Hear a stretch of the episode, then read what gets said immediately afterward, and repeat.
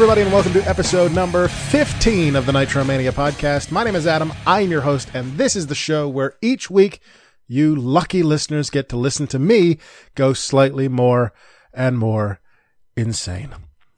I do hope you enjoyed last week's episode with Andy, where we discussed the absolute shit show that was World War 395 and the Nitro following it, and ultimately decided to retire the Yetis jersey to the rafters here at Rundown Studios North.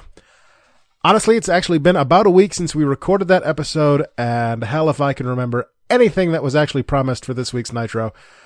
So let's jump right into it, shall we? It is Monday, December 4th, 1995, and we are coming to you live from Phoenix, Arizona. Eric welcomes us to the show and reminds us that they are coming to us from the home of Super Bowl 30, quote, the greater Phoenix, Scottsdale area, unquote. Well, thanks for being so specific, Eric. He actually has to be that vague since Super Bowl 30, which took place almost two months later, featuring the Dallas Cowboys defeating the Pittsburgh Steelers, took place at Sun Devil Stadium in Tempe, Arizona, a 12 mile, 21 minute drive from the America West Arena where Nitro is emanating from tonight. In the arena, we get a shot of the aisle and some brand new light effects as a series of Nitro logos flash in sequence down the aisle towards the ring. At the desk, Mongo has Pepe perched on his shoulder because he's dressed like an angel. Uh, Pepe, that is, not Mongo. That'd be somehow even worse. Uh, all three men are wearing appropriately Western attire. Uh, Heenan has a bag of, quote, weasel wafers for the dog, which is some sort of electronic toy that is really quite distracting during this opening segment. Eric tells us that our main event tonight is Luger versus Savage for the world title. But which man will be champion going into the big triangle match at Starcade? Mongo then tells us that we have a title match tonight while Eric looks frustrated. Eric then tells us that the WCW Executive Committee have put Hogan, Giant, and Flair on probation. Heenan then says that Luger will be the new champion after tonight, and we're sent down to the ring for your opening contest. Your opening contest tonight is a tag team match for the WCW tag team titles.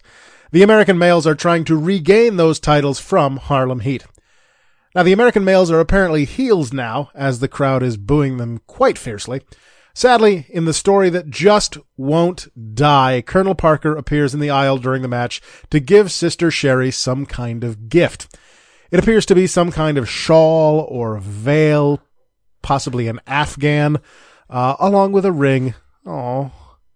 Sherri then proceeds to leave with the colonel to the dismay of Booker T. Stevie Ray then gets into an argument with a black guy in the crowd who I think I'm supposed to know, but they never actually tell us who he is. Uh, a couple of hot tags later, Bagwell cleans house, but Heat take back over and retain the tag team titles following a Harlem hangover from Booker T. A decent match, a good opener, but nothing that's going to rock anyone's world, really. Uh, they show us that mystery black guy yelling at Harlem Heat again, as Bischoff promises Sting versus Kurasawa after the break. When we come back, Mean Gene. Pull up your socks and get ready. Is in the aisle with Sting and Luger. Wow! Sting has apparently asked Luger to be a part of this while they talk about Luger, this interview segment that is, while they talk about Luger. Sting, Luger, and Flair will be in a triangle match at Starcade to determine the number one contender for the World Heavyweight Championship. Sting says friendships are stronger than business, and he thinks that Luger will win the title tonight, and that he'll win the match at Starcade, meaning they will be facing each other down the road for the championship. Sting says he's not going to, quote, twinkle toe, unquote, around the issue, and their friendship doesn't mean he'll take it easy on him. Luger agrees that he will win the title tonight, and agrees that he'll beat the crap out of Sting, his best friend, if he has to. Sting then starts to leave with Luger and Gene before remembering that he's in this next match and turns around to hit the ring.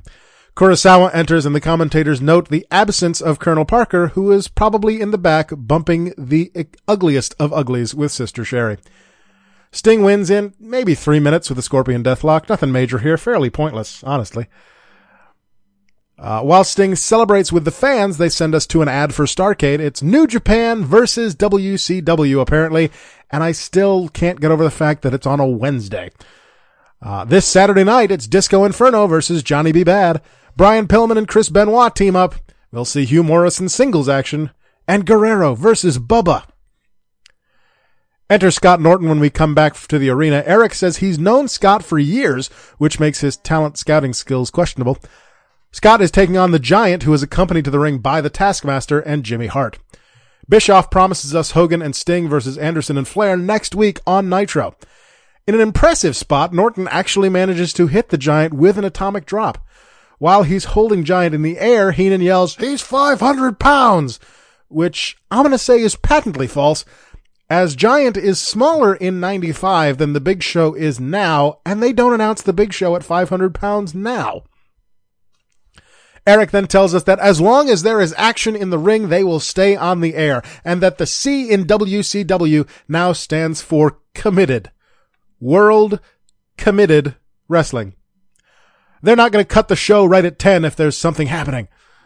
Now, this is halfway through the show, by the way, so I don't know why they're talking about it now. Shortly thereafter, Norton tries a top rope maneuver but gets caught and choke slammed for the pin. Another skippable match other than that atomic drop spot, which was impressive. Uh, when we come back, your main event. Back from break, Mean Gene is in the ring. He brings out Ric Flair. Hell of a main event. They really do a hell of a job promising something and not delivering until two segments later, don't they?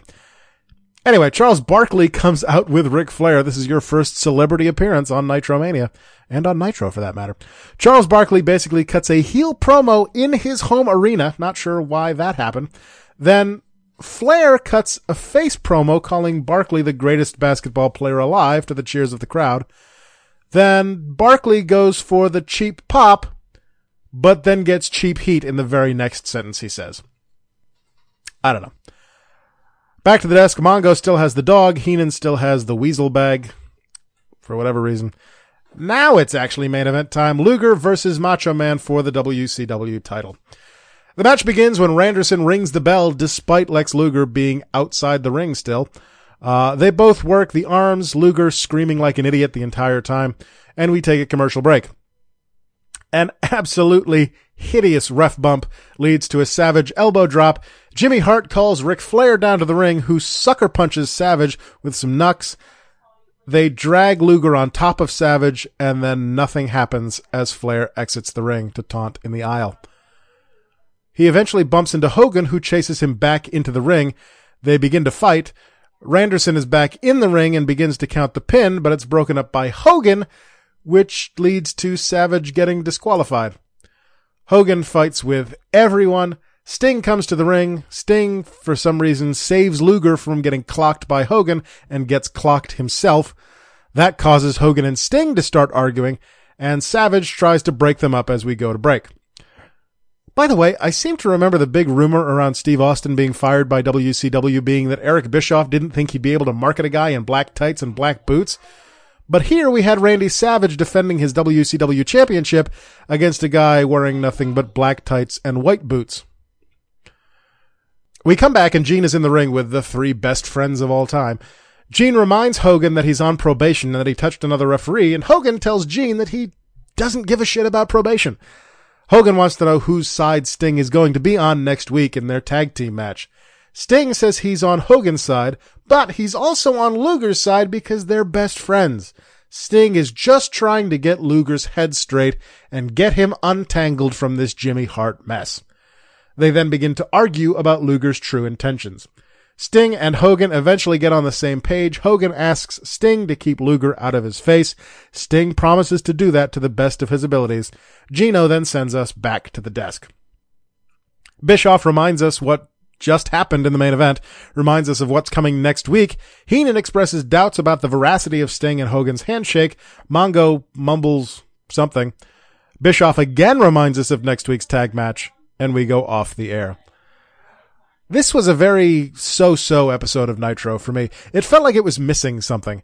Uh, perhaps the fact that there was no cruiserweight match tonight. Things, I don't know, just felt off to me. Perhaps also the fact that the Giant Norton match was only seconds longer than the Sting Kurasawa match. I don't know. Uh, just feels like nothing happened. You know, nothing got advanced. Uh, Cage Match agrees. The show has a 5.5 rating out of 10, uh, and garnered a 2.6 TV rating up from last week's 2.3. Now, it's tough for me to pick something for you to go back and watch this week, but if I had to, I think I'd pick the tag title match. Uh, I'd call it the best match on the show, but that's not saying much. Uh, over on Raw, which was once again taped on November 20th in Richmond, Virginia, the British Bulldog defeated Bob Holly. Fatu beat the Brooklyn Brawler. Razor Ramon successfully defended his Intercontinental title against Dean Douglas. And in your main event, keep those two words in mind, Sid and Marty Jannetty fought to a no contest. A no contest. Sid and Marty. Weird. Uh, this show has a slightly better cage match rating than last week at a 3.56 as opposed to that 1.7 from last week. And the TV ratings again match Nitro at a 2.6. Uh, nothing seemed to happen anywhere else in the world, according to Wikipedia, on December 4th, 1995. So that does it for this episode of Nitro Mania. Uh, please check out all the shows here on the Rundown feed, the Sit Down, WrestleMania, Salvation, NXT Revisited, Glow Stick, and of course the Rundown itself. If you want to see me live and in person, come out to LPW Fall Frenzy on Saturday, October 14th in Clinton, Mass. LSW Fall Fury on Saturday, October 21st in Peabody, Mass. Or APW on Saturday, October 28th in Salisbury, Mass. Check out all the shows that are part of the Questionable Endeavor Network at questendnetwork.com, including a show I've guested on a number of times, the Raw Attitude Podcast. And come back here next week for Sting and Hogan versus the Horsemen on an all new episode of Nitromania.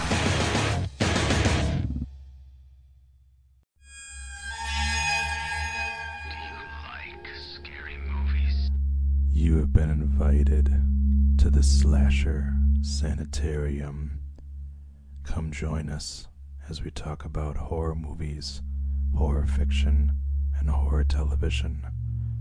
Subscribe now to the Slasher Sanitarium.